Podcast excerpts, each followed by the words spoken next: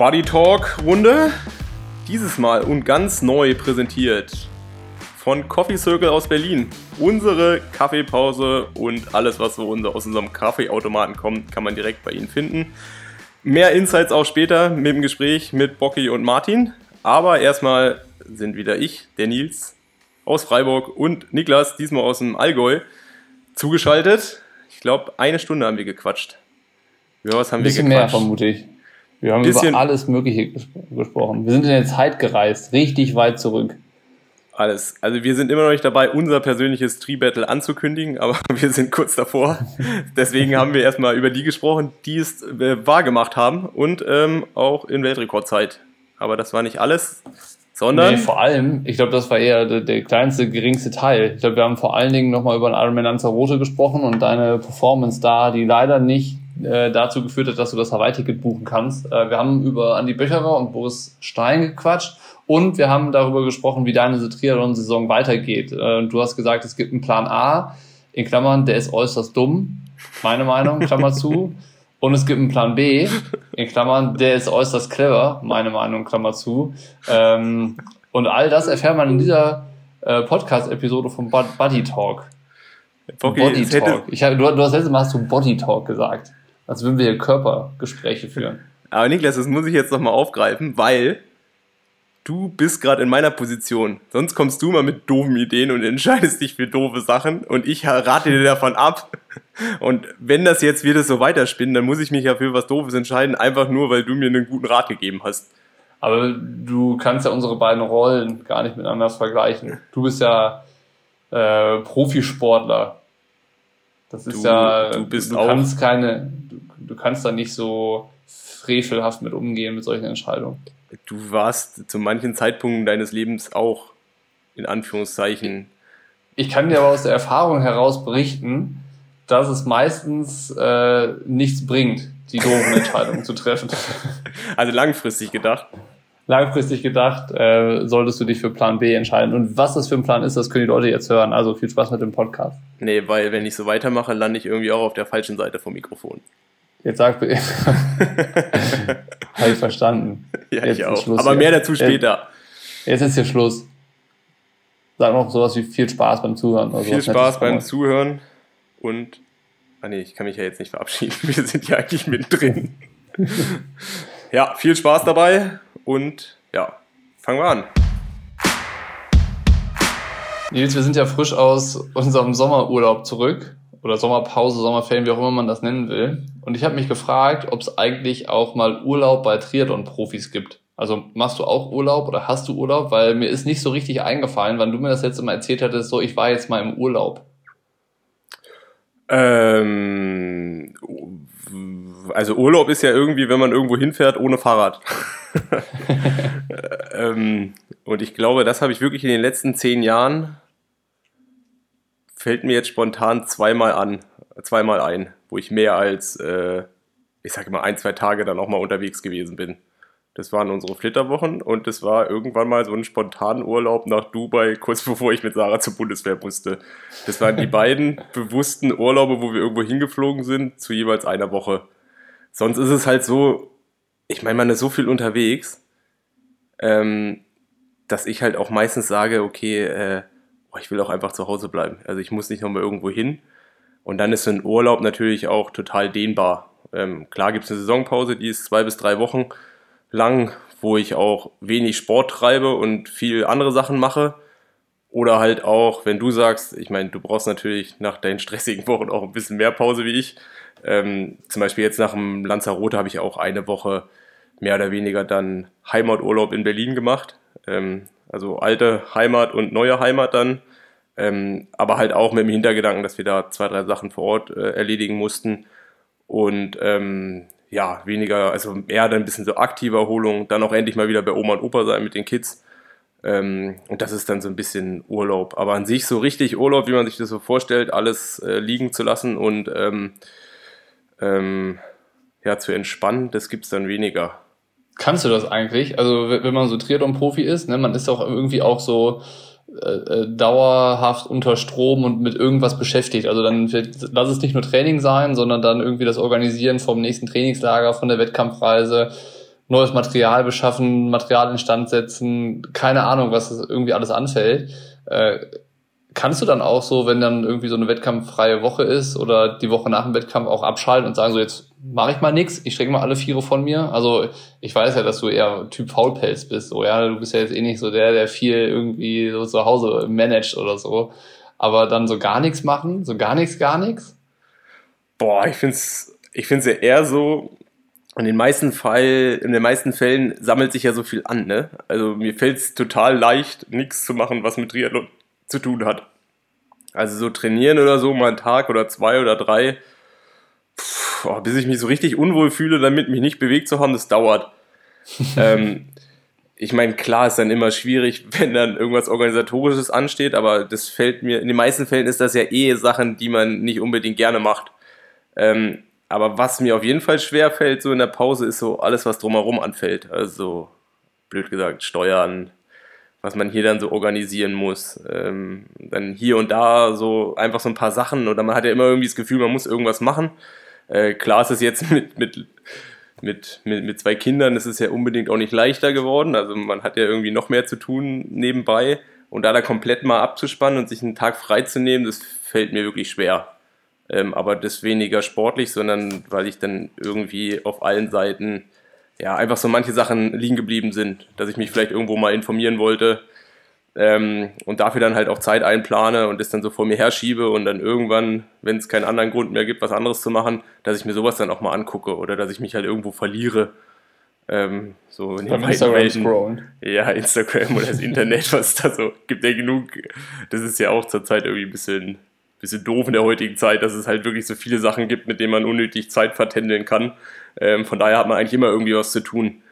Ähm, ja, aber so, pff, ja, ist total schwer zu sagen.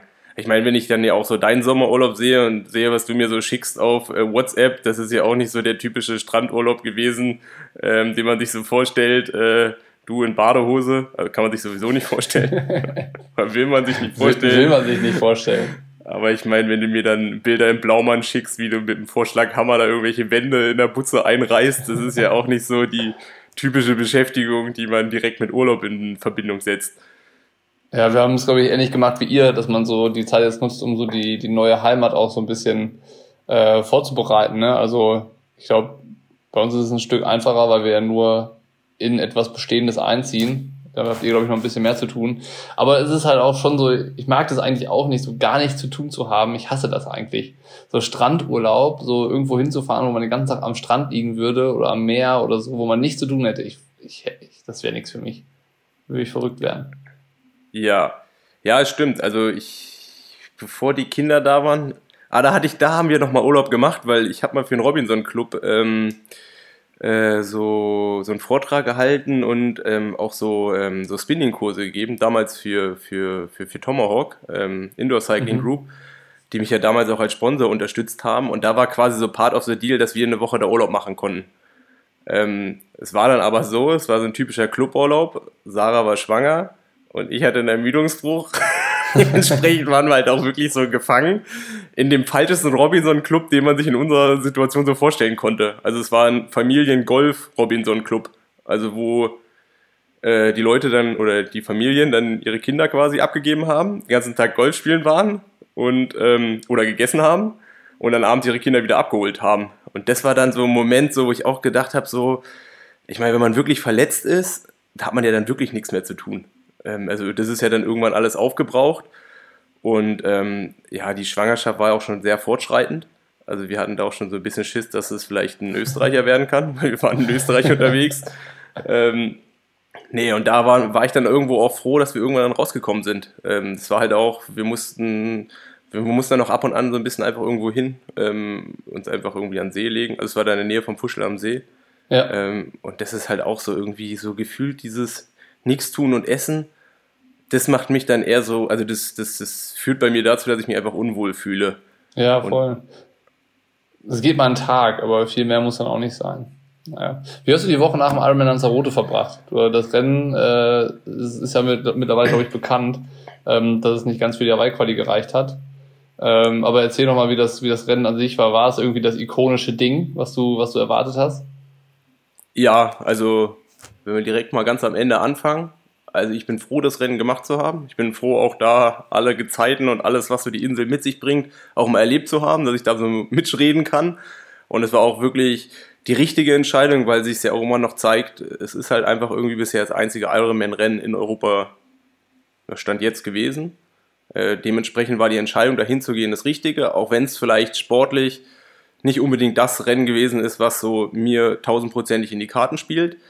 Ähm, aber ich muss das Rennen auch nicht nochmal machen. das ist jetzt irgendwie so abgehakt. Das ist irgendwie auch cool und auch die Stimmung vor Ort, trotz Corona, ist irgendwie auch, ja, es ist, ich meine, vorher habe ich immer gesagt, so einerseits so Beauty and the Beast.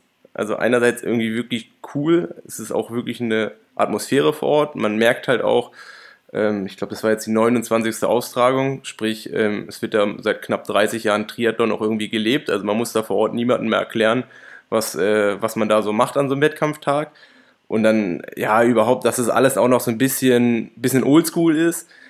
Ähm, das war schon schön und das war auch schön cool, schon cool.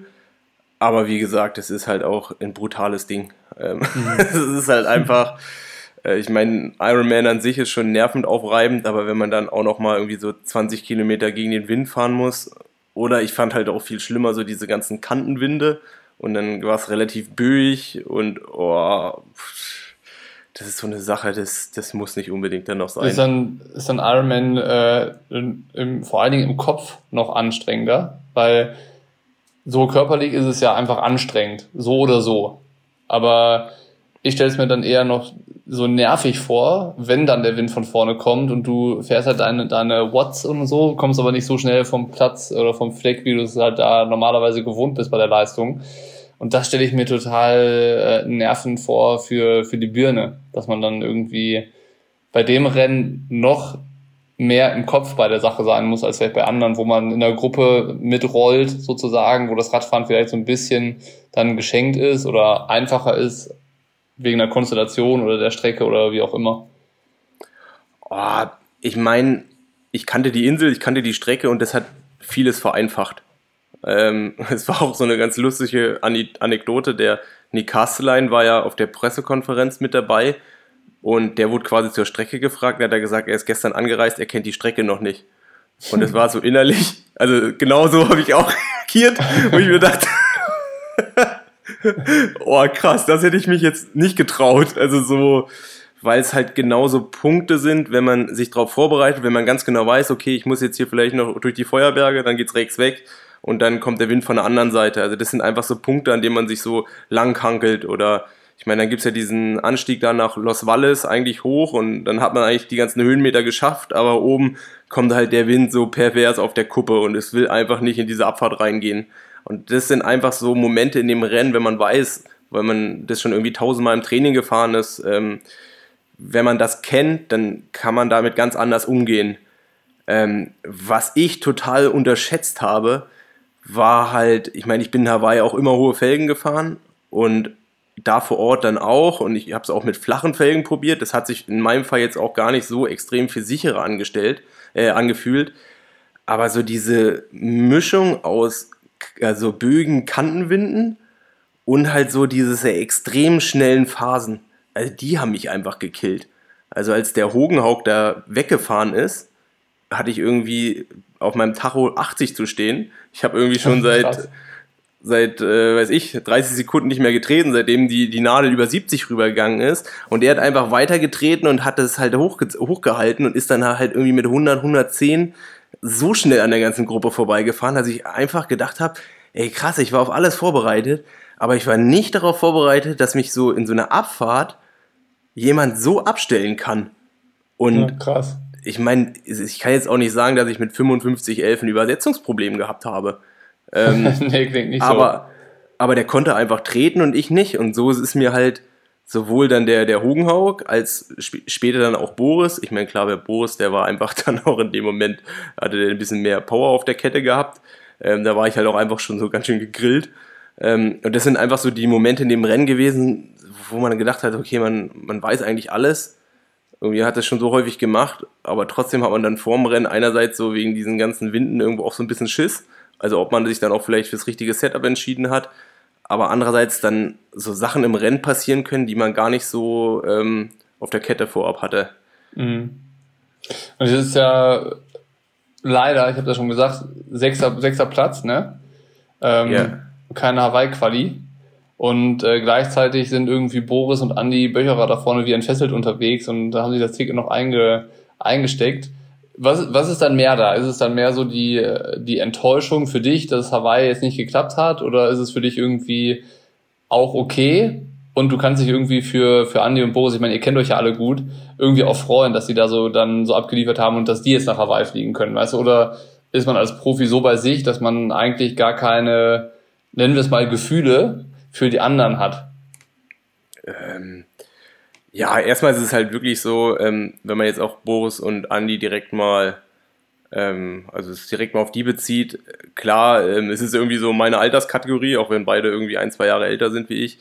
Ähm, aber die hatten jetzt auch in, ich würde jetzt mal sagen, wenn wir so Kona 2019 als Ausgangspunkt nehmen, ähm, war bis dahin ja jetzt auch nicht so extrem viel los, ähm, also im Vergleich zu dem, was sie vorher schon erreicht haben. Und dann ist natürlich schön und das gönnt man gerade dann halt auch den beiden, weil ich meine, mit dem Andi trainiere ich hier fast jeden zweiten Tag zurzeit und auch seit irgendwie seit Corona da ist. Und mit Boris habe ich ja irgendwie schon, schon in letzten Jahren noch immer mal wieder was zu tun gehabt. Ähm, und da ist natürlich cool, dass sich die irgendwie qualifizieren. Das trifft auf jeden Fall die richtigen, das ist auf jeden Fall auch verdient. Und da kann man sich dann auch, auch für die freuen. Ähm, klar ist es dann immer so, ähm, andererseits sieht man dann natürlich auch, ähm, sportlich gesehen ist es natürlich erstmal irgendwo auch eine Niederlage, weil ähm, ich denke, ich kann halt auf einem ähnlichen Niveau performen und ich habe es halt an dem Tag ähm, aus verschiedensten Gründen nicht irgendwie abrufen können. A, sage ich, okay, ähm, sicherlich das, was Andi gemacht hat, äh, das wäre ganz, ganz schwer gewesen, weil die Strecke dann auch mir nicht so zugute kommt.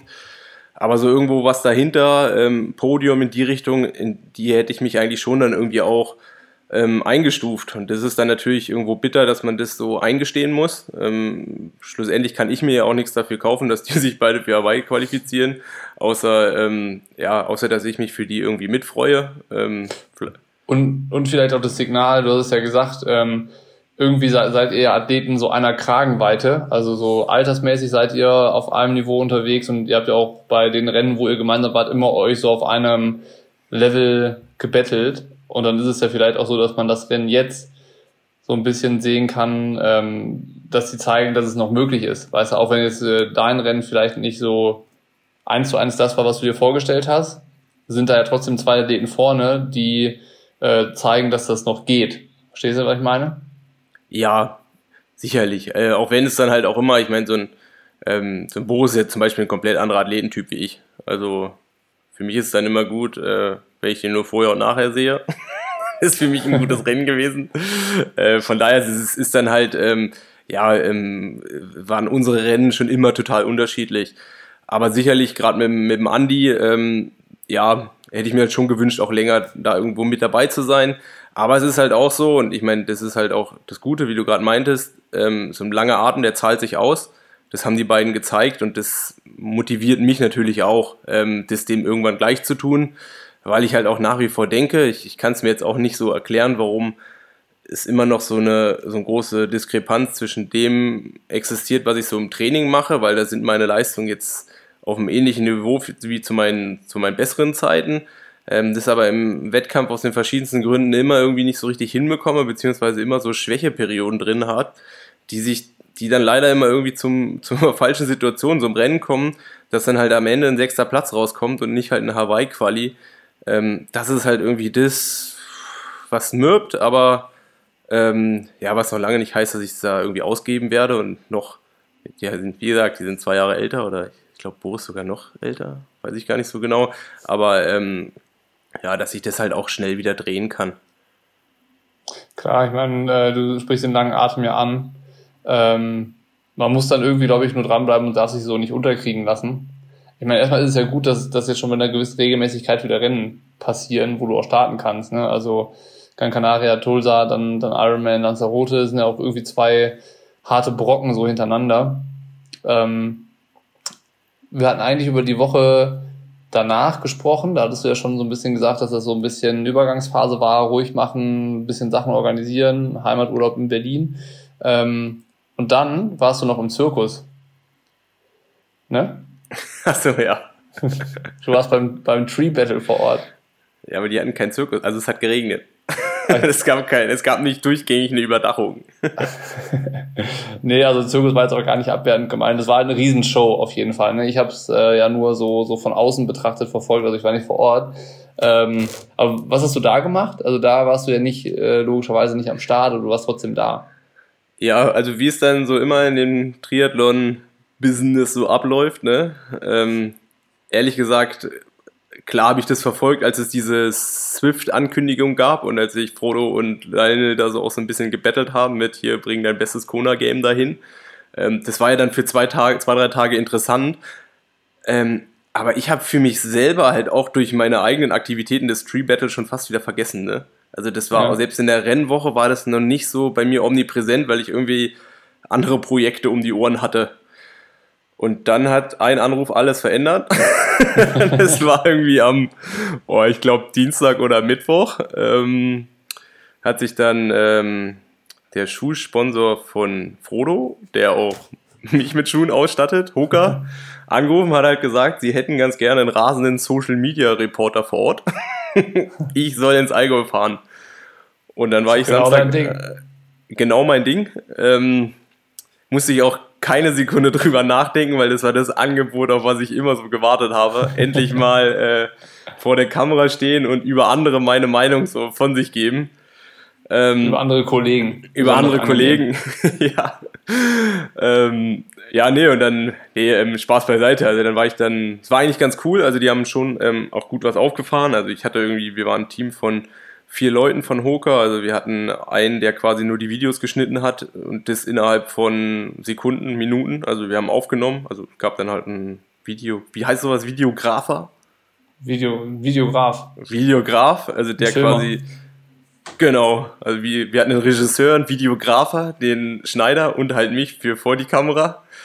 Und das war eigentlich ganz cool. Da sind wir halt so im Vierer gespannt da rum haben so kurze ähm, Instagram-Stories, äh, Videos gedreht und ähm, ja, haben so ein bisschen das Rennen aus der Perspektive ähm, eines Nicht-Triathleten ähm, verfolgt, was dann quasi auch auf einer ähm, Plattform von einem Vertriebspartner von, von Hoke abgelaufen ist, die eher dann Leute ansprechen, die jetzt neu zum Triathlon gekommen sind. Und also eher Triathlon interessierte Leute. Ist das nicht Gen mega schwierig? Dann musstest du ja, also du musstest dann erklären, was da passiert, oder du musstest so tun, als wüsstest du von nichts? Ähm, nee, eigentlich eher so, ich müsste so ein bisschen ähm, sagen, auf was man so achten musste, aber eigentlich habe ich nur so ein bisschen das Rennen verfolgt. Also hier, wir sind jetzt in Runde 3, Frodo hat jetzt wieder eine Minute auf Sanders gewonnen. Ähm, er ist auf Weltrekordkurs und dann wie so kurze Einschnitte. Und das, okay. die richtige Arbeit, die haben dann andere gemacht.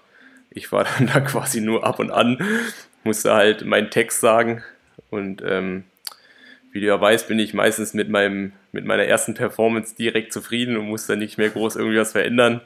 Also war ich eigentlich. du bist das klassische One-Hit-Wonder vom heute. ja, oder ich habe dann in dem Fall dann vielleicht auch andere ähm, Qualitätsansprüche an mich selber, wie vielleicht bei anderen Sachen, wo ich so sage, ich fühle mich in, oder ich, ich muss dann immer abwägen. Ich fühle mich vor der Kamera so unwohl, dass ich das schlimmer finde, es nochmal zu machen, wie quasi jetzt die nächste Qualitätsstufe in meinem Inhalt zu erreichen. das das, dementsprechend habe ich halt auch immer nur eine Chance, weil äh, die zweite ist dann wirklich unangenehmer wie die erste. Zum, ähm, zum Glück nehmen wir den Podcast äh, nicht mit Video noch zusätzlich auf. Das wäre eine Vollkatastrophe, glaube ich. ja. Es ist schön äh, genug, dass wir uns hier per Video sehen. Ja, aber da hast ja auch mal nur eine Chance, ne? Ja. Aber die hast du auch schon mal versemmelt, dass du vergessen hast, den Aufnahmeknopf zu drücken. Ja, aber wenn ich mich recht erinnere, ich weiß nicht, ob es schon verjährt ist, aber es ist ja auch schon mal passiert. Ja, aber nicht bei uns. Hatten wir das nicht auch, Logo, wir haben das auch schon mal ganz am Anfang, so die zweite oder dritte, die haben wir auch noch mal gemacht. Aber wegen mir? Weil ich nicht aufgenommen habe? Ich weiß nicht, was dein Problem gewesen ist, aber du hattest ein Problem. Das kann sein. Ich habe häufiger Probleme. Ja, aber... Äh, Zuletzt hatten wir Terminfindungsprobleme. ja, wir wollten, was wollten wir eigentlich machen? Lanzarote Vorbesprechung, Lanzarote Nachbesprechung. Ähm, Ich glaube, davor haben wir gesprochen. Ich glaube, davor haben wir gesprochen. Meine ja, ich. Der, der ursprüngliche äh, Plan war mal. Unmittelbar danach nochmal zu ja, sprechen. Genau. Aber wie das halt so ist, haben wir dann irgendwie beide den Urlaubsmodus umgeschalten und ähm, vielleicht ein paar Kaffee zu viel getrunken. Das und kann beim, das beim kann Stichwort. Das kann natürlich gut, gut gewesen sein, ja. Beim, beim Stichwort Kaffee, ähm, glaube ich, äh, wir zapfen uns mal ein und äh, machen ein kurzes Coffee Break, weil wir haben ja heute noch einen externen Gesprächspartner. Ähm, da warst du auch zum Barista-Kurs zu deinem zweiten Barista-Kurs, weil den ersten hast du von mir zur, zur, äh, kurz vom Junggesellenabschied geschenkt gekriegt. Ähm, ist davon noch was hängen geblieben oder äh, war, warst du jetzt quasi da bei dem Barista-Kurs? War der überflüssig für dich? Also zwei Sachen sind hängen geblieben. Ähm, ich meine, die Christine war auch mit dabei. Die hat ja, ja auch den netterweise den Kontakt ähm, zu Coffee Circle hergestellt damals. Ähm, damals, also vor ein paar Monaten oder der Kontakt zu denen ist quasi über sie überhaupt erst zustande gekommen. Daher war sie auch mit dabei. Ähm, und sie hatte genau das gleiche Problem, wie ich es damals hatte, weil damals war ich auch noch stolzer Besitzer eines Vollautomatens und dieses ganze, wie stelle ich eine Mühle richtig ein und so weiter, hat dazu geführt, dass bei unserem äh, Barista kurz ich damals entschieden habe, okay, ich kaufe mir so ein Ding. und ich glaube, stimmt. das gleiche Problem hat nämlich Christine diesmal auch gehabt ähm, switcht auch schon die ganze Zeit hin und her, ob man sowas braucht oder nicht. Und ich glaube, so ein äh, Kurs kann einen ganz schön in diese, äh, in diese Richtung Bre zwingen. In diese Bredouille bringen. Okay, pass auf, wir machen es jetzt so. Ähm, Coffee Circle, du hast es schon angesprochen, damit die Leute überhaupt äh, wissen, was das ist. Äh, quatsch ich jetzt ein bisschen mit Martin. Äh, du gehst einen Kaffee machen. Und ähm, danach sind wir hier wieder zur Stelle und machen den Ausblick auf das, was noch kommt in der Triathlon. Saison 2021 bei dir. Ist das ein Deal? Ja, weiß schon, gern, also ein. Ich hätte gern Cappuccino. Ja, ist gelernt. Ähm, 18 Gramm, 38 Sekunden. Okay, ich ähm, habe es mir notiert. ja. Also bis gleich. Bis gleich. Also, Martin, Nils macht sich einen Kaffee und das heißt, wir haben Zeit zu plaudern und damit die Leute auch wissen, äh, wer jetzt da zu hören ist, kannst du dich vielleicht ganz kurz vorstellen, ähm, wer du bist, was du machst und ähm, danach habe ich eine ganz entscheidende Frage an dich. Ja, schön, dass ich hier sein darf, während Nils sich einen Kaffee macht. Ähm, ja, ich bin Martin ähm, und äh, ich bin einer, ich habe irgendwie vor ja, jetzt zehn Jahren inzwischen auch schon äh, eine Kaffeerösterei und eine Kaffeefirma gegründet in Berlin äh, namens Coffee Circle und äh, wir sind damals mit der Idee angetreten, ähm, sagen wir mal so die Welt des Kaffees einen Schritt fairer zu machen und auch deutlich besser zu machen und starteten damals recht naiv um Kaffee einzukaufen. Äh, damals noch in Äthiopien. Inzwischen kaufen wir also in verschiedenen Ländern weltweit Kaffee ein und versuchen immer so die besten Qualitäten, so die Top 5 Prozent zu kaufen. Dann kommen die nach, zu uns nach Berlin. Da rösten wir sie und verschicken sie dann wirklich an Privatkunden ähm, nach Hause und so haben wir einfach einen ja, super frischen Kaffee und mit Teilen des äh, Umsatzes unterstützen wir dann äh, Projekte vor Ort bei den äh, bei den Kaffeefarmern, wo wir den Kaffee kaufen und in deren Communities. So, ja, das ist in kurzem Coffee Circle. Ich selber nicht so viel Spannendes, äh, komme aus, aus dem Schwabenland unten, einer der, äh, die nach Berlin gezogen sind und äh, ja, bin sehr froh, dass wir jetzt was mit Nils machen können, denn ich bin auch begeisterter Läufer verfolge den Triathlon-Sport schon eine Weile und ja, freue mich da jetzt auch Teil der Community irgendwie zu sein. Äh, Nils meinte aber, du machst auch irgendwie Triathlon oder willst Triathlon machen oder hat er da Quatsch erzählt? Naja, das ist so ein bisschen die Midlife-Crisis, glaube ich. Da gehöre ich dann auch dazu. Ich bin jetzt 40 geworden. Früher war es das Caprio, heute ist der Triathlon. Da scherzen wir manchmal drüber. ähm, nee, ich laufe wirklich seit Jahren schon, bin auch schon Marathons gelaufen und einer meiner besten äh, Freunde, der hat jetzt einen Ironman gemacht in, in, in Frankfurt. Das war, glaube ich, vor zwei Jahren und äh, hat mich schon angefixt. Und jetzt versuche ich verzweifelt seit Monaten ein cooles Fahrrad zu bekommen. Das ist ja gar nicht so einfach gerade. und äh, ja, und da mich so Schritt für Schritt ranzutasten. Das ist schon das Ziel, in den nächsten zwölf Monaten mal einen Triathlon zu machen.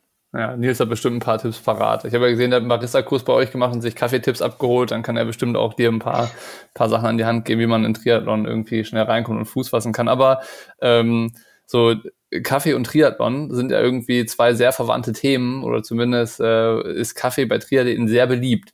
Und die entscheidende Frage, die ich hatte, ähm, ist, warum glaubst du, ist Kaffee bei Triathleten so angesagt? Also warum ist das so ein Ding, was man so zelebriert, speziell als Ausdauersportler und Triathlet? Also wo, was, was hat der Kaffee? Äh, was ist das für ein Phänomen, dass, äh, dass man das so ausleben muss, fast schon? Hm. Ja, ich glaube, da gibt es verschiedene Facetten oder Gründe für. Ja, das eine ist ähm, auf jeden Fall der reine wir, biologische, also hier gerade von meinem vom Kumpel Sandro gesprochen, der sagt immer, der ging mal los mit einem Kaffee geht immer. Und dann habe mhm. ich gefragt, ja, warum denn ein Kaffee geht immer? Der so, naja, also hier, erstmal musst du hier train low und so Schritt für Schritt einfach so äh, verstanden, warum das so wichtig ist, irgendwie kurz vor morgendlichen Lauf oder der Einheit oder was auch immer, ähm, Fettstoffwechselanregung. Ihr kennt das natürlich, dann die, äh, die Leistungsfähige ähm, Leistung irgendwie zu steigern das war so der eine biologische ähm, Aspekt. Ich glaube, deshalb ist es so eine Art von Ritual geworden, aber es bringt auch was. Das zweite ist auch das Ritual selber, dass man sich dann noch was Gutes tut, dass man sagt, okay, jetzt komme ich nochmal runter, so bevor es losgeht, das gönne ich mir morgens noch, wenn ich schon irgendwie nichts, nichts essen kann. Aber dann, wenn du auch nicht nur so in, in den mal, Sphären sprichst, wo die Leute sich wirklich so professionell mit ihrer Physiologie beschäftigen, sondern einfach auch nur zusammenkommen, ähm, denke ich an äh, Radausfahrten, wo dann die Leute einfach zusammenkommen und sich irgendwo zu, zu Kaffee dann wieder, wenn sie stoppen, zusammensetzen. Und ich, ich denke, Kaffee ist klar gesellschaftlich sehr, sehr breit natürlich äh, vertreten.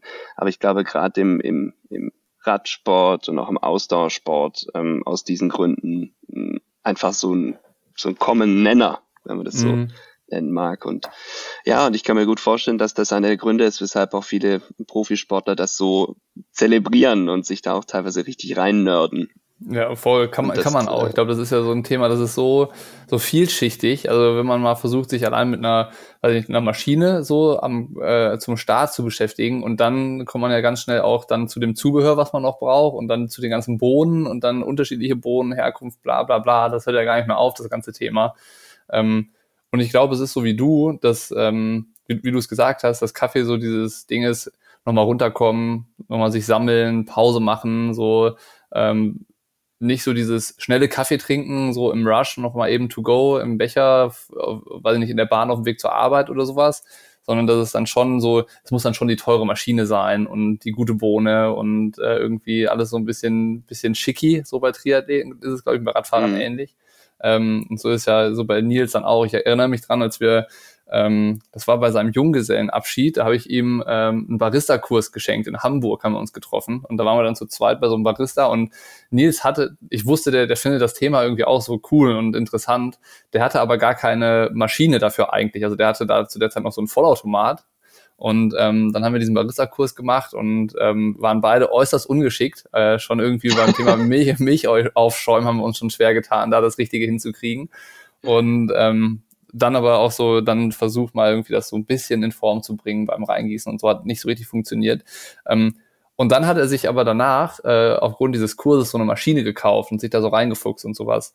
Ähm, ich ich finde das ganz faszinierend, dass das Kaffee eigentlich so ein Thema ist, wo man so drin abtauchen kann. Das äh, finde ich erstaunlich. Ja. ja. absolut. Und das ist, äh, ich meine, ich war ja auch ursprünglich, als ich damit mit Coffee Circle losgelegt habe, hatte ich ja nicht viel mehr Ahnung als jeder Durchschnittsmensch. Äh, ähm, und äh, es gibt irgendwie die zwei Bereiche. Das eine ist die Maschine.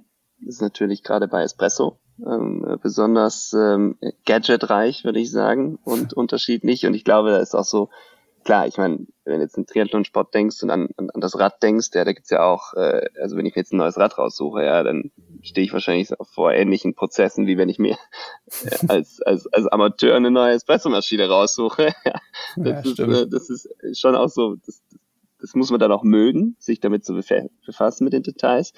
Und auf der anderen Seite natürlich die, die Bohne selbst und das Produkt, ja, und da gibt's ja auch am Ende je nachdem, welchen Rohkaffee wir kaufen und wie wir den rösten und, und wie du den dann auch zubereitest, ob Espresso oder Filterkaffee, hat natürlich Kaffee unterschiedliche Säuren, greift den Magen unterschiedlich an, hinterlässt verschiedene Geschmäcker und genau das äh, kannst du natürlich auch abstimmen mit, ähm, mit dem, was irgendwie jetzt für deinen Sport gut ist. Und wenn das halt morgens cool ist und du dich richtig freust auf den Geschmack, dann macht das Ritual noch viel mehr Spaß. Und ich meine, dazu haben wir auch mit Nils gesprochen, natürlich auch eine gewisse Philosophie, die bei uns da dahinter steckt, dass das eben alles gut ist und dass man das nachvollziehen kann und dass das dann natürlich umso mehr Spaß macht, als wenn man sich einfach nur mal hier schnell den den Schuss und Ziellinie, Koffein ist im Blut. das, das, alleine ist ja nicht das, was irgendwie was cool macht, ja. Das da stimmt, kannst du ja auch ein Gel rein zwitschern. Das stimmt. Ähm, du hast am Anfang eine Sache gesagt, dass, ähm, dass es bei euch auch darum geht, so dieses äh, Kaffeethema irgendwie fairer anzugehen. Ähm, ich stelle mir das immer unheimlich schwierig vor, weil Kaffee halt irgendwie so ein Thema ist, wo das halt auch total stark immer polarisiert. Ich meine, wir hatten mal einen Pushing Limits Kaffee gemacht, auch mit einer, mit einer Rösterei und so und haben dann auch so ein bisschen äh, nur angedeutet, dass wir irgendwie versucht haben, das auch so ein bisschen ähm, mit der Rösterei gemeinsam irgendwie möglichst fair hinzubekommen. Und das war dann gar nicht irgendwie ähm, so das Thema, aber die Leute haben das zu dem Thema gemacht und das war dann eher so ein bisschen negativ, ne, dass die sagen, ja, das ist dann irgendwie auch alles viel zu teuer und ähm, das ist auch irgendwie alles dann auch nur so so Greenwashing, was ihr da macht und so. Das war dann irgendwie, ist, der Schuss ist ein bisschen nach hinten losgegangen.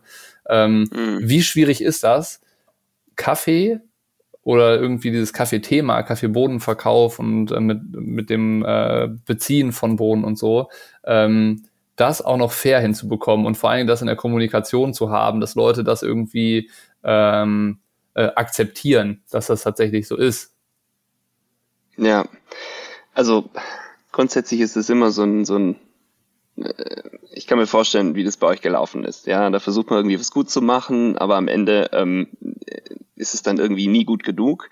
Das ist, äh, das ist ein anderes Thema, was wir diskutieren können.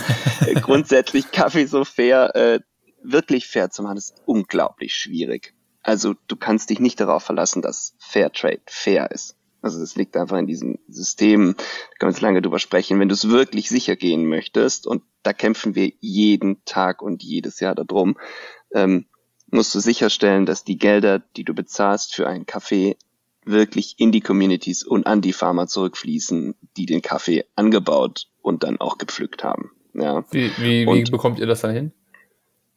Ist unterschiedlich äh, in den verschiedenen Ländern. Also wenn wir jetzt mal von dem mit kompliziertesten Land ausgehen, wo wir auch eigentlich am meisten Kaffee kaufen, jetzt mal Äthiopien, da kaufen wir, also wir kaufen nicht von Händlern ein, die den Kaffee irgendwie importieren und wir dann einfach eine Liste bekommen und dann kaufen, sondern wir sind jedes Jahr mehrfach vor Ort, haben auch Leute, die äh, vor Ort sind und über das ganze Jahr eigentlich die Kooperativen mit begleiten. Also kaufen dann auch von Kaffeekooperativen, das heißt nicht von großen äh, von großen Plantagen, die dann wieder Angestellte haben, sondern wirklich von Zusammenschlüssen von kleinen äh, Kaffeefarmern. Ähm, und versuchen, also mit diesen Kooperativen arbeiten wir, versuchen auch mit denen über das Jahr deren Kaffee, Kaffeequalität zu verbessern. Wir investieren in Infrastruktur gemeinsam, wir machen Trainings gemeinsam, um in gewisser Weise auch eine Qualität zu schaffen, die die wir dann nach Transport und Röstung eben dann hier auch äh, verkaufen können. Ähm, und dann eben auch mit denen gemeinsam die Preise zu verhandeln. Das heißt, wir verhandeln nicht mit den Händlern, wir verhandeln nicht mit irgendwelchen Überorganisationen, sondern mit, mit den Kooperativen selbst, legen die dann an fest und dann versuchen wir, und das ist das Allerschwierigste, auch diesen Finanzfluss sicherzustellen, dass der nicht nur in die Kooperative geht, sondern am Ende auch von der Kooperative an die einzelnen Farmer äh, verteilt wird. Und das ist in einem Land wie Äthiopien, in dem eine hohe, also das ist einfach sehr, ist ein ziemlich armes Land und die Infrastruktur ist nicht besonders äh, gut ausgeprägt. Du kannst nicht ständig mit allen Leuten online telefonieren äh, und du hast auch eine hohe, hohe ähm, Rate von äh, Analphabeten. Das heißt, auch da ist es nicht ganz so einfach, das, das herauszufinden, ob das Geld letztendlich wirklich da angekommen ist. Und das ist immer Trial and Error bei neuen Partnern und mit ähm, längeren Partnern, mit denen wir arbeiten, ein ständiger Kampf, um das äh, einigermaßen sicherzustellen. Und ja, das deswegen, ähm, da gibt's keine Formel, so macht man das, äh, sondern das muss man in jedem Land individuell aufziehen. Und was sich im, im Kongo ist es nochmal was ganz anderes, äh, in Kolumbien ist es wiederum ganz anders und, und so. Es ist, man muss einfach nochmal so eine extra Meile laufen und jedes Mal weiter kämpfen und kämpfen und immer wieder und immer wieder Rückschläge in, ähm, sagen wir mal, erwarten und sich daraus lernen und dann wieder nach vorne gehen, um das äh, bestmöglich zu machen, ohne Anspruch auf Perfektion. Ich finde das, ich finde das faszinierend. Ich meine, es klingt unheimlich aufwendig. Äh, und dann ist immer so die, die dümmste und interessanteste Frage, die sich mir dann stellt, ist immer, warum macht ihr das? Weil ihr könntet ja auch einfach sagen, okay, komm, wir verkaufen Kaffee und ähm, gehen eben den leichten Weg über irgendwie ein Händlernetz oder irgendwelche anderen Zulieferer oder sowas. Ähm, dann könntet ihr euch den ganzen Stress ja auch sparen. Ja, das stimmt. Äh, stimmt da, ich, warum nicht? Nein, äh, wir, äh, sind aus diesem Grund vor, vor jetzt über zehn Jahren angetreten. Ich meine, am Ende war, sehen wir das Geld verdienen als Mittel zum Zweck und etwas für äh, in, am Anfang nur äthiopische Kaffeefarmer und deren Familien, aber jetzt auch weltweit in, in Regionen wie Kongo, wo es noch teilweise gravierender ist, oder auch in Myanmar, wo wir jetzt gerade versuchen, seit drei Jahren Kaffee zu kaufen und in anderen Ländern letztendlich äh, das zu nehmen, um wirklich in diesen Communities etwas zu bewegen und dafür zu sorgen, dass Kaffee für die ähm, für die Menschen vor Ort eine Zukunft ist. Und deshalb sind wir angetreten ursprünglich. Deshalb auch Coffee Circle, das soll irgendwie diesen Kreislauf darstellen, von Ursprung wieder zurück zum Ursprung. Und diese, sagen wir, dieser Zweck, dieser Purpose ähm, war immer äh, führend unserer DNA. Und mhm. natürlich, um, um das richtig gut zu machen und groß zu machen und große Wirkung zu entfalten, ähm, äh, ja, es ist auch gut Geld zu verdienen, weil das können wir wieder investieren in Wachstum. Ja, also so ist es so eine Art manche nennen das Social Business, das heißt, wir nutzen Business, ähm, um etwas Positives in der Welt zu bewegen. Mhm. Das kann der Kapitalismus ja auch. Und äh, aber halt nur, wenn du irgendwie den richtigen Zweck dahinter siehst. Und bei uns ist halt der Purpose irgendwie das, das Wichtigste. Und, ähm, und, und so sind wir angetrieben. Deswegen haben wir auch von Anfang an, ich weiß nicht, ob es wir haben ja einen Euro pro Kilogramm, wie wir verkaufen, führen wir zum Beispiel auch zurück in äh, Projekte vor Ort in den Communities. Das ist jetzt nur ein technisches Detail, aber das unter, ja, das unterminiert vielleicht nochmal die, die Philosophie, die wir, die wir haben in der Art, wie wir Business machen. Also ähm, könnten wir machen, einfach so Kaffee irgendwo kaufen.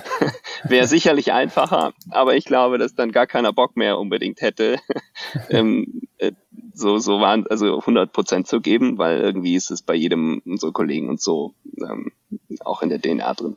Ja, das ist, glaube ich, auch das, was äh, gut dann zu Nils passt. Der ist, glaube ich, da, da ähnlich so von der, vom, vom Mindset her. Es geht, glaube ich, äh, in erster Linie immer gar nicht darum, den einfachsten Weg zu gehen, ähm, sondern irgendwie einen, einen Weg zu finden, der äh, so einen Sinn und Zweck erfüllt. Und das ist, der ist ja meistens mit äh, Aufwand verbunden. Also sei es dann ähm, bei, bei ihm, da kenne ich irgendwie mehr die Hintergründe und, und sowas. Also ich sehe auch da den Aufwand, der dahinter steckt, als Athlet quasi sein Umfeld zu organisieren und zu managen und zu gucken, dass das alles funktioniert und dann halt nicht nur darauf zu achten, ähm, was ist jetzt der einfachste Weg zum nächsten Rennen und oder möglichst fit da zu sein, sondern ähm, auch dafür zu sorgen, dass alle daran beteiligten ähm, Personen und Sponsoren und Partner ähm, auch zufrieden sind und happy sind mit dem, was er macht. Und dann hat natürlich er als Athlet immer noch so diese Verantwortung in der Öffentlichkeit, ähm, dass, dass man äh, immer danach sucht, ähm, was kann ich als Profi eigentlich bewegen und ähm, was ist mein mein, mein Tun in der Welt, so außer nur Sport zu, Sport zu treiben und Leistung zu bringen. Und das ist ja, glaube ich, dann auch so der Aspekt irgendwie dem, das Aufmerksam machen auf irgendwelche Missstände oder gute positive Aktionen oder dann Partner wie mit euch zusammenzuarbeiten, ähm, die halt auch da diesen, diesen, dieses größere Ganze irgendwie verfolgen. Aber die Frage, die sich bei mir daraus ergibt, ist, wenn ich jetzt als Otto Normalo in den Supermarkt spaziere, dann sehe ich da alle möglichen Kaffee, äh, Kaffeeangebote, Kaffeecrema, äh, keine Ahnung, in unterschiedlichen Stärken und so weiter und so fort. Ähm, und die kosten, keine Ahnung, 3,99 Euro das Kilo oder sowas. Ähm, dann kann ich mir schon vorstellen, dass das irgendwie nicht so richtig geil ist. Aber ähm, kannst du erklären, ab wann irgendwie so eine, ein Kaffee und ein Preis so zusammenpassen, dass du sagst, das ist was Gutes, so, sowohl in der Qualität als auch vielleicht von dem, ähm, was da dahinter steckt, also das alles, was du gerade versucht hast zu erklären. Habe ich da eine Möglichkeit? Ja, es ist schwierig. Ähm, äh, ich versuche es mal ähm, so ein bisschen zu erklären, wie man sich daran tasten kann. Also das eine ist Geschmack und das andere ist natürlich irgendwie Fairness im Anbau. Also das sind schon irgendwie noch zwei Faktoren. Rein qualitativ ähm, ist das, was wir im Supermarkt haben, eigentlich okay, ich bin natürlich biased, aber echt richtig schlecht. das heißt, ähm, es ist auch in Deutschland, wir haben, äh, muss man überlegen, wenn du sagst, ähm, 4 Euro, das ist, sag mal, du kriegst 4 Euro fürs Pfund, das sind vielleicht keine, 6, 6 Euro manchmal fürs Kilo, das ist ja richtig hart, ja. ja. Und, und du musst, da sind so in einem Kilo sind so 10.000 Kaffeebohnen drin, ja, das sind 5.000 Kirschen. Kaffeewechsel in der Kirsche sind immer zwei drin, ja, und die müssen erstmal irgendwie geerntet werden. Und das am anderen Ende der Welt. Und, und dann müssen die verarbeitet werden. Und dann müssen die irgendwie auf einen Container und dann müssen die irgendwo produziert und geröstet werden. Und dann soll äh, jeder in dieser Kette bis hin zum Supermarkt, wo das drin steht, auch noch Geld verdienen. Und in Deutschland haben wir zusätzlich noch 2,19 Euro Kaffeesteuer. Das heißt, wenn Ach, du irgendwo, wenn du irgendwo 4 Euro für einen Kaffee siehst, dann musst du dann 19 Prozent Mehrwertsteuer runter und noch 1,10 Euro Kaffeesteuer runter. Und das, was dann übrig ist, diese 2 Euro, whatever, 50, sollen dann diese ganze Wertschöpfungskette weltweit abdecken. Also krass. Da, also da ist einfach irgendwo muss irgendjemand einfach zu wenig bekommen und das ja. und dann ist es halt ein also geschichtlich auch kolonial gewachsen. Das heißt, die Power liegt in erster Linie im Supermarkt hier. Deswegen kann der Supermarkt, der macht ja auch immer Rabatte, Rabatte, Rabatte auf Kaffee. Ist so eines der ähm, rabattreichsten, also die Preissensibilität bei Kaffee ist immens hoch. Jeder in Deutschland weiß, okay, nicht jeder, aber erstaunlich viele Menschen wissen, okay, keine Ahnung, normalerweise kostet der da mal 4,29 und dann kostet im Angebot 3,79 und wenn du richtig günstig kriegst, 3,29. Also ja. ähm, das ist so, und dann kaufe ich am besten gleich 10 Pack. Äh, also die Preise, das ist, und die Supermärkte kontrollieren das, haben sehr, sehr, sehr viel Macht und dann kommen die Röster natürlich auch relativ groß sind, ähm, die auch oligopolistisch sind. Das sind ganz wenige ganz große, die wir auch alle kennen, die Marken und, und die reichen das dann halt runter in der Welt. Der Trader verdient schon gar nicht mehr so viel. Ähm, also eher recht wenig. Und das ist so ein bisschen die Imbalance, die halt entsteht durch den niedrigen Preis, den wir auch als Konsumenten wollen. Wenn du jetzt sagst, okay, was wäre genug? Und jetzt mal unabhängig von der Qualität, dann kannst du eigentlich keinen Kaffee kaufen, der irgendwie unter 15 Euro das Kilo kostet. Eher Richtung 20 Euro das Kilo. Mhm. Und da wird dann auch der Qualitätsaspekt mehr. Das heißt, bei 15 kriegst du halt einen relativ qualitativ, sagen wir, nicht so guten Kaffee, wo du aber sagen kannst, okay, wenn die Akteure, die den Kaffee in den Markt bringen, einigermaßen fair denken, dann, äh, äh, dann wäre genug Geld da für alle. Ähm, wenn du das Ganze ähm, dann nochmal erhöhst in Richtung 20 Euro, kriegst du zunehmend eben gute Qualität. Ich meine, bei uns kostet das Kilo, wenn du 350 Gramm Päckchen kaufst, ist im Schnitt bei über 30 Euro. Wenn du Kilo kaufst, der geht's bei 23, 24 Euro los das Kilo. Und da hast du dann wirklich ähm, die Transparenz, die wir bieten. Und das sind nicht nur wir, das machen auch andere äh, Röstereien. Aber wichtig ist, dass sie halt vor Ort idealerweise einkaufen. Und da hast du dann die Transparenz und wir halt zunehmend auch die, die Qualität und die Varietät. Ähm. Und ja, das, was halt unterschiedlich ist, ist letztendlich der Preis und ähm, ob man halt im, im Monat und jeder Deutsche trinkt im Schnitt einen Pfund Kaffee im Monat, verbraucht er. Mhm ähm, kannst du halt überlegen, ja, zahle ich fünf Euro für oder zahle ich halt zehn Euro für oder zahle ich eben 15 Euro für. Ich weiß nicht, da kann man dann lang drüber diskutieren, aber äh, auf die Tasse runtergebrochen und so weiter und über einen Monat gerechnet, bringen uns die zehn Euro mehr wahrscheinlich nicht um und schmeckt viel besser und ist dann halt auch fair. Aber das ist der Kampf, den wir auch täglich kämpfen, denn äh, Kaffee ist einfach in, in Deutschland total kaputt, was den Preis angeht. Und auf der anderen Seite haben wir immer noch alle verendet voll jeden Spitzenkaffee im Kopf. das, das, ist so die, aber das entwickelt sich sehr stark, aber es reicht halt nicht einfach nur ein Fairtrade-Siegel zu haben, sondern idealerweise eben mit sich ein bisschen mehr damit zu beschäftigen. Wobei ich weiß, wie schwer das ist, ja. Also ich glaube aber, es ist schon so irgendwie, dass so mehr ähm, Aufgeklärtheit und mehr Bewusstsein auf jeden Fall sich entwickelt, so bei den Leuten, auch, auch beim Verbraucher dann. Ich finde es halt krass, wenn du überlegst, ähm, dass, dass du dann, wobei ist es dann noch krass oder äh, ist es dann schon wieder fair, wenn ich dann mir in einem äh, Straßencafé äh, einen Kaffee irgendwie, weiß ich nicht, einen, einen Flat White für vier Euro kaufe? Ähm, dann will ich denken, oh, ist ja, dafür kriege ich ein ganzes Kilo im Supermarkt. So, ne? Das ist ja dann so die, die blöde, die, die dumme, einfache Denkweise. Ähm, oder ist es dann eigentlich der Kaffeepreis, wo du sagen würdest, nee, das ist dann schon eigentlich fair, weil da verdient jeder dann irgendwie seinen Euro auch mit. Ja, da hast du natürlich jetzt nochmal äh, ein Level mehr, das ist der Ausschank und die Gastronomie. Also da geht's ja auch um die Fairness irgendwie der Löhne der Baristas und sicherlich hast du auch je nach äh, Lage, sind natürlich irgendwie München Innenstadtlage ist natürlich irgendwie Miete auch viel teurer als irgendwo anders. Ja, ich glaube, das spiegelt es auch wieder. Da wird es dann auch schwieriger zu sagen, ob der Kaffee fair ist oder nicht. Äh, am okay. Preis des, des Latte Macchiato. Ähm, auch da ist es am Endeffekt so, nachfragen, was haben die für einen Kaffee oder man sieht ja auch oft, welche, welche Markenname das ist. Und äh, wenn dann die Tüte schon irgendwie Silberpapier, leicht zerknittert, Alu oder so, dann, dann ist es schon meistens, hm, aber man kann ja schon auch viel darauf schließen, was, was grundsätzlich der Hersteller so an Liebe und auch an, sagen wir mal, Sustainability-Gedanken ähm, hat, indem man schlicht die, eine Verpackung anschaut und mal schaut, steht da drauf, wo der Kaffee herkommt. Das reicht halt nicht 20 Prozent Robusta und 80 Prozent Arabica, ja, weil das gibt's auf der ganzen Welt und da gibt's guten und schlechten Arabica, äh, sondern wirklich idealerweise die Herkunftsländer, idealerweise noch auf den Regionen runter. Einfach schlicht, je transparenter in der Regel, umso äh, umso sag mal, qualitätsbewusster und umso bewusster vor allem beschäftigen sich die Röster ähm, mhm. mit dem Thema. Das ist ein guter Anhaltspunkt. Ähm, ist ein guter Anhaltspunkt.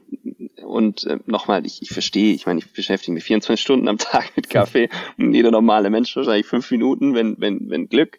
Äh, da nochmal einen Schritt tiefer zu gehen, wäre der richtige Weg, aber ich glaube, das ist ein guter Anhaltspunkt, nicht mal zu schauen, ist die Transparenz gegeben.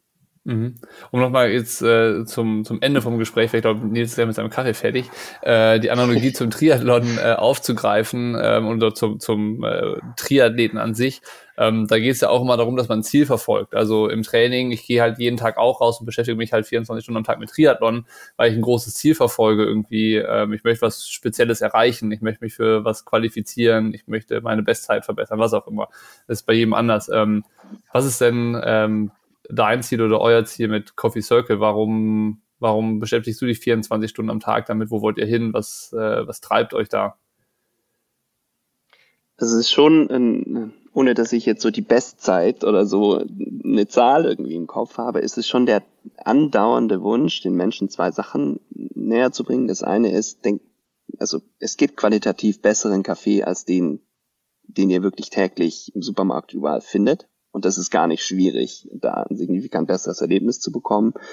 Und das zweite wirklich zu zeigen, dass durch Konsum schon etwas verändert werden kann. Dass wir mit der Firmenphilosophie eben, und wir haben jetzt mit diesem Euro pro Kilogramm, mit den, den wir immer abführen, egal ob wir profitabel sind oder nicht, ähm, haben wir inzwischen halt schon mehr als zweieinhalb Millionen Euro in diesen ganzen Ländern investiert. Also wir haben Schulen gebaut, wir haben große ähm, Water Schemes für allein in Äthiopien für 50, äh, über 50.000 Menschen einfach täglichen Zugang zu sauberem, klarem Wasser ähm, äh, irgendwie installiert. Und, und auch diese Message ähm, rüberzubringen und zu beweisen, es geht, dass man halt nicht irgendwie Geschäfte macht, um Geld zu maximieren, sondern Geld als Mittel zum Zweck nutzt, um einen, einen Zweck zu maximieren und etwas zu bewegen. Und ich glaube, dass auch das möglich ist, dadurch, dass du einfach nur einen anderen Kaffee kaufst, äh, ist auch was, was wir irgendwie zeigen wollen. Und wenn wir das zeigen, dann finden wir auch Leute, die es in anderen Bereichen vielleicht übernehmen und wir so eine Art von vielleicht kleine Veränderungen auch im kapitalistischen Denken, ohne jetzt mega abzuschweifen, ja, kapitalistischen ja, Denken irgendwie zu erreichen. Aber das sind die zwei Sachen. Kaffee kann man einfach besser machen, indem man einfach ein bisschen mehr Geld ausgibt, sich damit beschäftigt und äh, gleichzeitig gibt es einfach auch Marken, die etwas Welt bewegen, wo wir sicherlich dazugehören, wo jeder dran teilhaben kann. Ja, es klingt, glaube ich, tatsächlich nach dem, äh, was du in so einem Nebensatz gesagt hast, so dieses, äh, dieses tägliche, äh, diese tägliche Aufklärungsarbeit und äh, dann auch gleichzeitig zu versuchen, irgendwie ähm, den Leuten damit auch nicht auf den Zeiger zu gehen, sondern das irgendwie, also nicht mit dem erhobenen Zeigefinger zu tun, ähm, sondern äh, mit, äh, wie, wie, sagt man das richtig? Also man will ja nicht der Moralapostel sein und äh, den genau. Leuten sagen, wenn ihr Kaffee trinkt, dann macht es doch gescheit und bitte so und nur so ist der richtige Weg, sondern ähm, man versucht ja so seine Mission, glaube ich, zu leben und vorzuleben. Und ähm, das ist ja, glaube ich, das, das Ding. Und äh, wenn man sich dafür interessiert, ähm, kann man ja mal vielleicht den ersten, ersten Weg auf eure Website finden, coffeecircle.com, können wir auch nochmal verlinken, äh, wo die Leute sich vielleicht mal so ein bisschen umschauen können und vielleicht nochmal äh, das, was du jetzt so angerissen hast an der Oberfläche, ähm, nachvollziehen wollen oder sich reinlesen wollen, ähm, würde ich die dahin verweisen. Oder hast du einen anderen Tipp, wo man noch ein bisschen sich schlau machen kann über euch? Ja, ich glaube, da steht alles ziemlich kondensiert und schön aufbereitet. Deswegen ist es da mit am besten. Da gibt's auch äh, diverse Reisen, Reiseberichte, Berichte zu unseren Projekten, bis hin zu irgendwie, wer arbeitet für uns. Wir sind da sehr, sehr transparent, zelebrieren das natürlich auch und äh, sind auch stolz darauf, was wir natürlich schon irgendwie erreicht haben. Also ich glaube, das ist der richtige Link und ähm, Perfekt. Ja, Cool. Dann ähm, hier mache ich mit Nils weiter und spreche ein bisschen über seine, seine Triathlon-Saison 2021, die noch äh, bevorsteht, was er sich noch äh, überlegt hat, was noch, äh, was noch kommt. Ähm, danke erstmal für die, die knappe halbe Stunde Einblicke in, in dein tägliches Tun mit Coffee Circle und ähm, schön, dass das über die Connection und das, äh, die Partnerschaft mit Nils ähm, zustande gekommen ist, dass wir auch in Kontakt waren und da mal so ein bisschen den Crashkurs über Kaffee und Triathlon äh, von dir bekommen haben. Vielen Dank. Ja, klasse. Ich, ich danke dir, Niklas. Äh, und ähm, ja, und dann, ähm, ja, Instagram habe ich vorhin vergessen. Ist natürlich auch toll. Da machen wir sehr, sehr viel. Könnt auch da folgen, wenn ihr es leicht digestible haben wollt. wir machen es also den, Leuten, ja? Wir machen es den Leuten besonders einfach und verlinken einfach beides. Geil. nee, vielen Dank und ich bin freue mich auf alles, was noch kommt und äh, ich drücke mir selbst die Daumen für meinen ersten Triathlon. ich hoffe, dass Nils berichten wird und äh, spätestens danach ähm, werde ich mal gucken, ob wir von dir nochmal was hören, wie es gelaufen ist. Cool, alles klar, Deal. oh, danke. Mach's gut, tschüss. Was hast du noch an Wissen über Kaffee und Triathleten zu bieten? Also irgendwie so und so viel Gramm, so und so viel Grad, habe ich mir ja schon notiert von dir, aber sonst? Kaffee und du, das ist doch auch irgendwie so eine ungleiche Liebe, Frau Moll, wenn du mich fragst.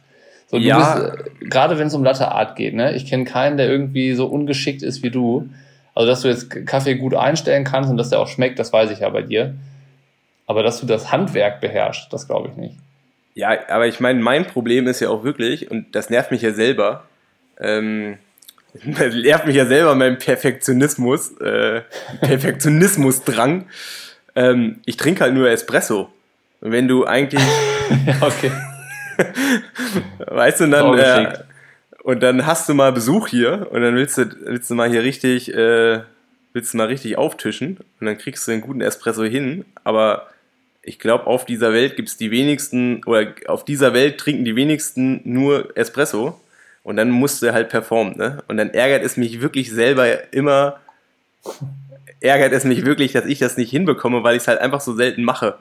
Und ich meine, das war ja auch ein Grund, warum ich dann auch gesagt habe, wenn ich schon in dieser super coolen Situation bin, dass ich, ein, dass ich halt einen Kooperationspartner habe, der was mit Kaffee zu tun hat, dass ich ja auch irgendwie mal meinen Horizont und meine Skills erweitern muss, damit ich da äh, auch irgendwo mal ähm, überzeugen kann. Ähm, Vielleicht kannst du mal ein Praktikum bei Jan Stratmann machen. Der hat das, der hat das lockere Handgelenk dafür. Ja, aber der nervt halt auch, ne? Er schickt mir, glaube ich, wenn ich irgendwas bei Instagram mache, schickt er mir direkt zwei Nachrichten und ist so. Ja, das, das, ist, äh, das, immer so mit Leuten, die was können, die nerven meistens. Ja, ich, aber ich meine, bei dem können wir es ja noch so als jugendlichen Leichtsinn, können wir das ja abstempeln. Jugendliche Überheblichkeit. Nee, aber es ist halt, ja, ich glaube, wenn ich es könnte, würde ich es auch machen. Ja, Logo würdest du es machen. Du würdest das dann vor allem auch jeden Tag zeigen und jedem auf die Nase binden. Ja, stimmt schon. Aber ich kann es ja. aber ja, gut. Also weiß ich nicht, können wir nicht, können wir nicht checken, weil ich kann es ja noch nicht. Du kannst ja fleißig weiter trainieren und dann sind wir gespannt, wenn wir da mal irgendwann was, was äh, äh, von dir sehen, was man auch der großen weiten Welt präsentieren kann. Aber ähm, Stichwort weiter trainieren. Die Triathlon-Saison ist ja eigentlich gerade so erst zur Hälfte rum. Das Jahr hat ja echt jetzt noch ein paar Monate und vor allen Dingen so die, die Triathlon-Saison bietet ja auch noch ein bisschen was. Jetzt hast du schon zwei Ironman in den Knochen. Was äh, kommt jetzt dieses Jahr noch? Also gibt's noch irgendwie den Sturm auf Hawaii, irgendwie alle guten Dinge sind drei und beim dritten Ironman klappt's mit der Quali oder äh, was für, für Gedanken machst du dir schon? Gibt es irgendwie schon einen fixen Plan oder entscheidest du gerade noch? Boah, also es ist halt so, ähm, diese Entscheidung ist gerade so ein False Friend. Äh, es ist halt, ähm, ja, ich habe eigentlich zwei Optionen. Ähm, oder wie ich am Anfang ja auch schon gesagt habe, ich meine, es war das Richtige, Lanzarote zu machen. Ähm, Tulsa hat einfach irgendwie nicht sein sollen. Ähm, das, das hätte die Quali sein sollen. Das war jetzt mein Qualifikationsrennen, wo ich drauf gesetzt habe. Es hat nicht geklappt.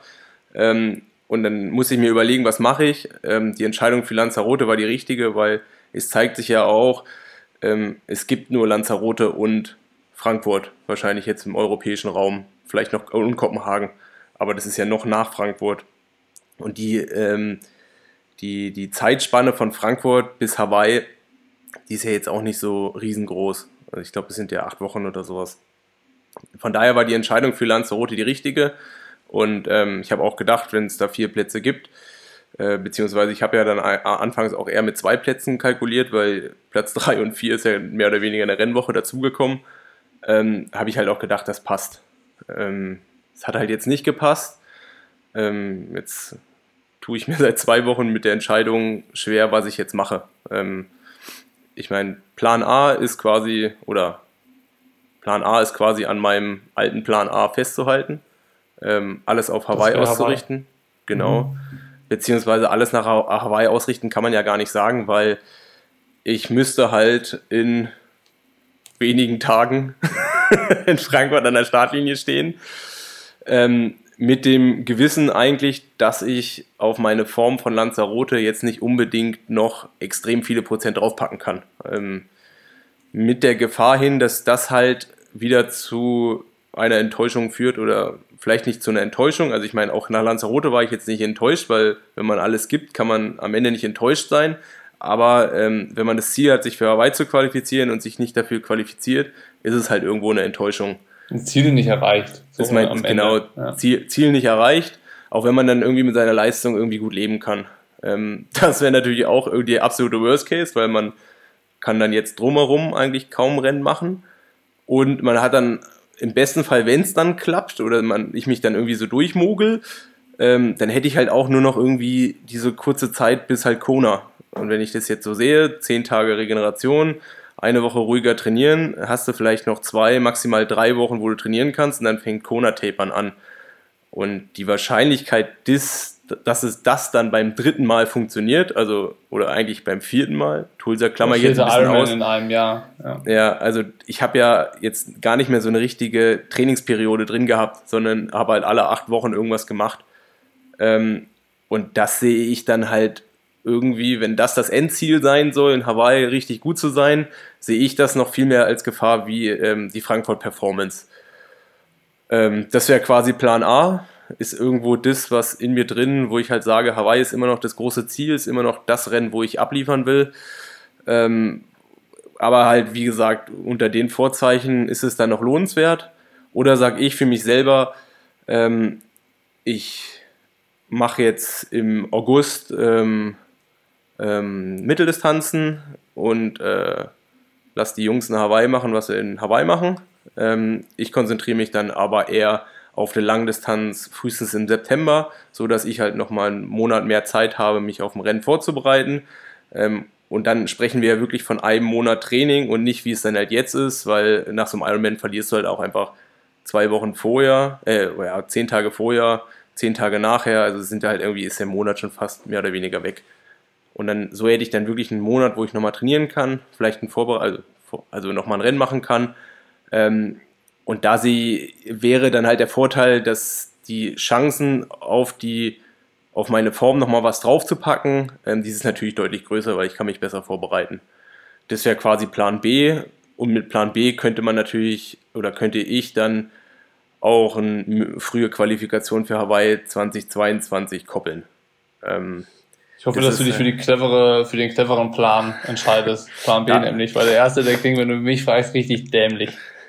Ja, für clevere Entscheidungen bin ich bekannt. Ich bin ja auch hoffnungslos optimistisch. Ähm, ja, es ist halt total schwierig, weil irgendwie, wenn man so ein Ziel hat und einen Traum hat und irgendwie, es ist halt einfach noch so, dass irgendwie dieses Hawaii-Rennen doch auch so eine Faszination hat und auch irgendwie durch, klar, den einen Erfolg und die zwei, drei Rückschläge ist ja dann, und dann auch mit letzten Jahr irgendwie drauf verzichtet, tut schon weh zu sagen, okay, ich, ich gebe es jetzt irgendwie schon auf. Andererseits. Wir, wir, ähm, wir hatten es ja schon häufiger, ne? Also ich bin ja der Meinung, es geht für, für einen Profi wie dich eigentlich ja nicht darum, die Quali zu schaffen, sondern für dich geht es ja darum, auf Hawaii Leistung zu bringen. Und das ist dann irgendwie ähm, ein Top-10-Ergebnis, würde ich mal sagen. Irgendwie, wenn es dann richtig gut wird, Richtung Top 6 vielleicht nochmal. Aber ähm, das schaffst du ja nur, wenn davor schon alles optimal gelaufen ist und du nicht eben schon drei Ironman-Rennen innerhalb von drei oder vier Monaten in den Knochen hast, um nur um dann dahin zu kommen, weil dann bist du da, ähm, aber bist ja eigentlich schon irgendwie total im Sack. So, wenn du es aber so hinbekommst, dass du eine frühe Quali hast und du kannst dann das ganze Jahr auf die Vorbereitung Hawaii ausrichten und nimmst nur noch irgendwelche Rennen rechts und links mit, dann schaffst du es ja optimal vorbereitet, nach Kona zu fliegen. Und eigentlich ist das doch die Entscheidung und die Überlegung, die Sinn macht. Und das andere, ähm, wäre nur irgendwie Mittel zum Zweck, um dann da zu sein, wenn du die Quali dann schaffst. Verstehst du? Ja, also langfristig gedacht, ähm, gebe ich dir komplett recht.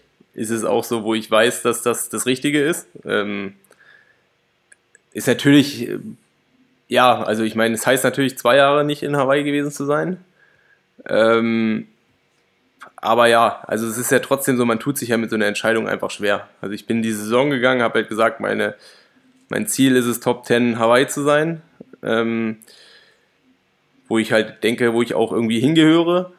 Ähm, aber jetzt, und ich meine, klar, ich gebe dir auch recht, das war auch immer das, was ich seit zehn Jahren eigentlich sagen. Ich will weder als Hawaii-Tourist nach Hawaii, noch will ich dahin und die Quali sollte irgendwie ein Problem sein, weil das dann doch irgendwie so eine Einschränkung ist. Ähm, ja, von daher ist sicherlich Plan B der sinnvollere und langfristig gedacht bessere. Aber es ist ja, ich meine, du kennst das ja auch. Ähm, bist ja, so denkst du von Montag bis Freitag und dann ist Wochenende.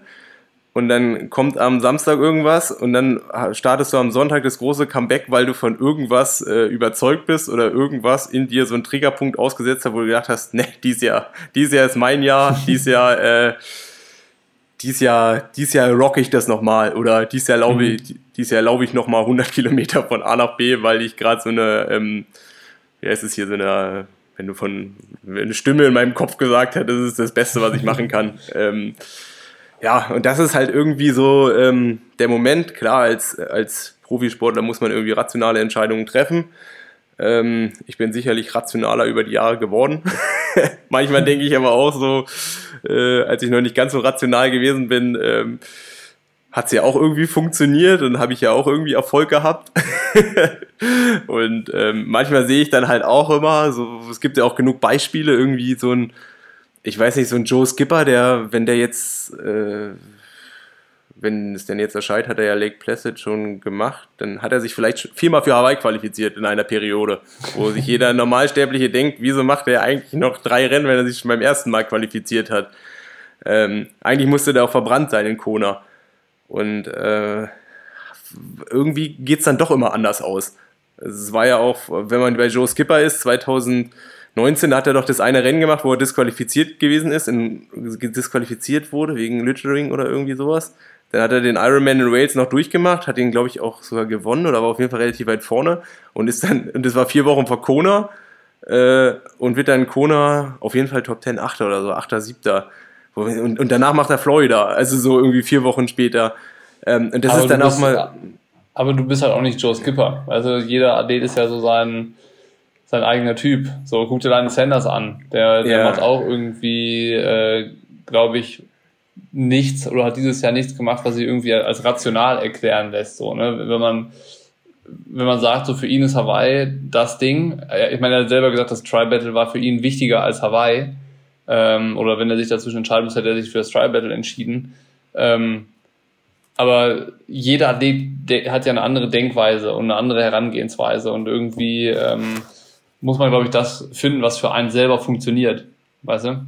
Ja, und ich ja, glaube, nee, ich meine, ist, ist ja jetzt auch eher so dieses, ähm, dass man sich manchmal auf seinem Horizont so ein bisschen einschränkt. Ähm, ich, ich weiß, dass äh, Joe Skipper Joe Skipper ist und dass das jetzt nicht unbedingt auf mich zutrifft, aber wir sprechen ja nicht, Joe Skipper macht ja nochmal zwei Ironmans mehr, ne? Also es ist ja dann nochmal ja. noch ein Extrem drauf. Also ich bin ja dagegen schon irgendwie nur Kindergarten. Und ähm, zum Beispiel Lionel Sanders hat ja dies Jahr in meinen Augen eigentlich alles richtig gemacht der war halt nur zur falschen Zeit am falschen Ort und hat es in d'Alene halt irgendwie dann nicht gepackt. Ähm, sonst, ich meine, der hat relativ wenige Rennen gemacht. Der war halt, der hat halt gepiekt auf der Mitteldistanz, hat ein abartiges Rennen in St. George gemacht. ähm, hat, glaube ich, die richtige Entscheidung getroffen, nicht Tulsa zu machen, weil mhm. ich glaube, dafür war halt einfach zu brutal untenrum, dass es halt energetisch wahrscheinlich auch schwierig geworden wäre in Tulsa ähm, und hat sich das richtige Rennen rausgesucht. Und ich meine, klar, wenn du dann so eine Chance hast, bei so einem Tree-Battle zu starten, ähm, ja, dann, dann, dann, dann, machst du das. Ähm, jetzt ist halt, ja, ich meine, der hat, der, der hat gerade irgendwie ein anderes Problem, ne? Oder es ist ja noch nicht mal ein anderes. Ja, doch. Ja, okay, der hat zwei Wochen weniger Pause wie ich. Ähm, ja. Aber ich denke, eine ähnliche Situation wie du, relativ spät in der Saison und noch keine Hawaii-Quali. So, das ist der Punkt, ne? Ja, ja, es stimmt. Ja, es stimmt. Und ähm, ich meine, klar, man hört es ja auch so ein bisschen raus, äh, so ähm, umso mehr Zeit seit Lanzarote vergangen ist, umso vernünftiger werde ich auch. Äh, habe da auch schon irgendwie Gespräche geführt, ob, wie das denn so generell so in, im Team so ankommt oder auch von Sponsorenseiten so ankommt, weil es natürlich auch irgendwie eine Entscheidung ist, die ich auch nicht alleine treffen will, weil das Hawaii-Rennen ist dann irgendwie so groß, ist dann irgendwie auch so wichtig und wenn man dann mehr oder weniger, vielleicht auch wenn es nur eine halbe Chance ist, wenn man die nicht nutzen will, dann finde ich, ist es halt schon eine Sache, die man kommunizieren muss. Was sagen die Sponsoren dann zu sowas? Also zu der Überlegung, sagen die, ja, wir, äh, wir gehen den Weg, mit dem du vorgibst, oder haben die schon eine Meinung dazu, oder wie muss man sich das vorstellen? Also verlangt ein Sponsor von dir den Hawaii-Start dann, oder knüpfen die irgendwas da dran, oder ähm, wie muss, muss ich mir das jetzt vorstellen? Ich meine, mm, ich stelle mich jetzt doof, ich weiß es ja ungefähr, aber vielleicht für die Leute interessant. Ja, ich meine, sch schlussendlich ist, ist es ja auch immer eine eigene Chance, die man dadurch sich generieren kann. Ähm, sagt halt kein Sponsor so von wegen, wir wollen, dass du da startest. Ähm, es ist eher so, dass die mich dann auch in meinem Weg bestärken. Aber es ist natürlich auch klar, am Ende der Saison wird irgendwie abgerechnet. Und wenn man auf Hawaii nicht da ist, hast du halt immer ein Argument weniger. Ich meine, klar kannst du das irgendwie ausgleichen, indem du irgendein anderes Rennen gewinnst oder so. Aber ich meine, so gab es eigentlich grundsätzlich positives Feedback. Ich glaube, es ist auch wichtig, dass man gerade so Partner dann mit einbezieht in seine Überlegungen, die man so hat. Ähm, aber klar, ähm, wie gesagt, also irgendwie das, was dann am, am Ende ja auch als Profi zählt, das ist ja dann, wie es dann irgendwie weitergeht. Und da ist es natürlich ein, ein erstmal ein Argument weniger auf meiner Seite. Ähm, aber ich habe natürlich dadurch halt auch andere Chancen, Argumente auf anderen Seiten zu sammeln. Weil klar ist natürlich auch, ähm, ich meine, in Kona muss man halt auch wirklich in die Top 10 kommen, damit man auch ein Argument hat. Also mhm. nur in Kona dabei zu sein, ist in meinem Fall jetzt nicht ein Argument, was, äh, was sich extrem positiv auf alles weitere auswirkt. Ja, okay.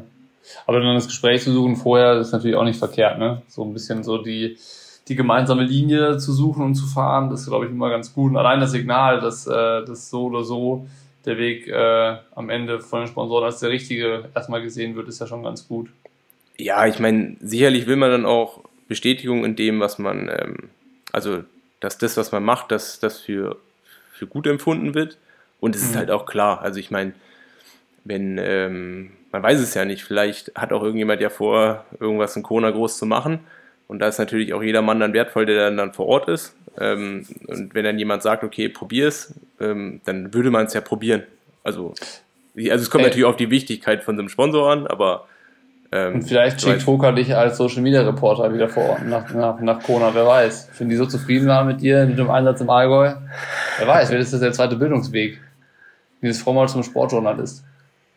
Ähm, ja, ja. Also ich, also ich weiß jetzt gar nicht, wie ich, wie ich darauf reagieren muss. Also ich meine, klar, ich würde, also Hawaii würde ich zum Beispiel voll gerne mal aus einer anderen Perspektive erleben. Also so, ja. ähm, also wenn ihr noch jemanden sucht oder so, ähm, sowas könnte ich mir, sowas könnte ich mir viel eher vorstellen, weil mich so Hawaii so drumherum irgendwie so interessiert. Also so, was dann da so auch mal so eine Rennwoche aus einer anderen Perspektive zu erleben. Ähm, und dann auch sich irgendwie auf bekannten Gefilde irgendwie so zu orientieren. Jetzt finde ich so bei dem Tri-Battle, das war eher so,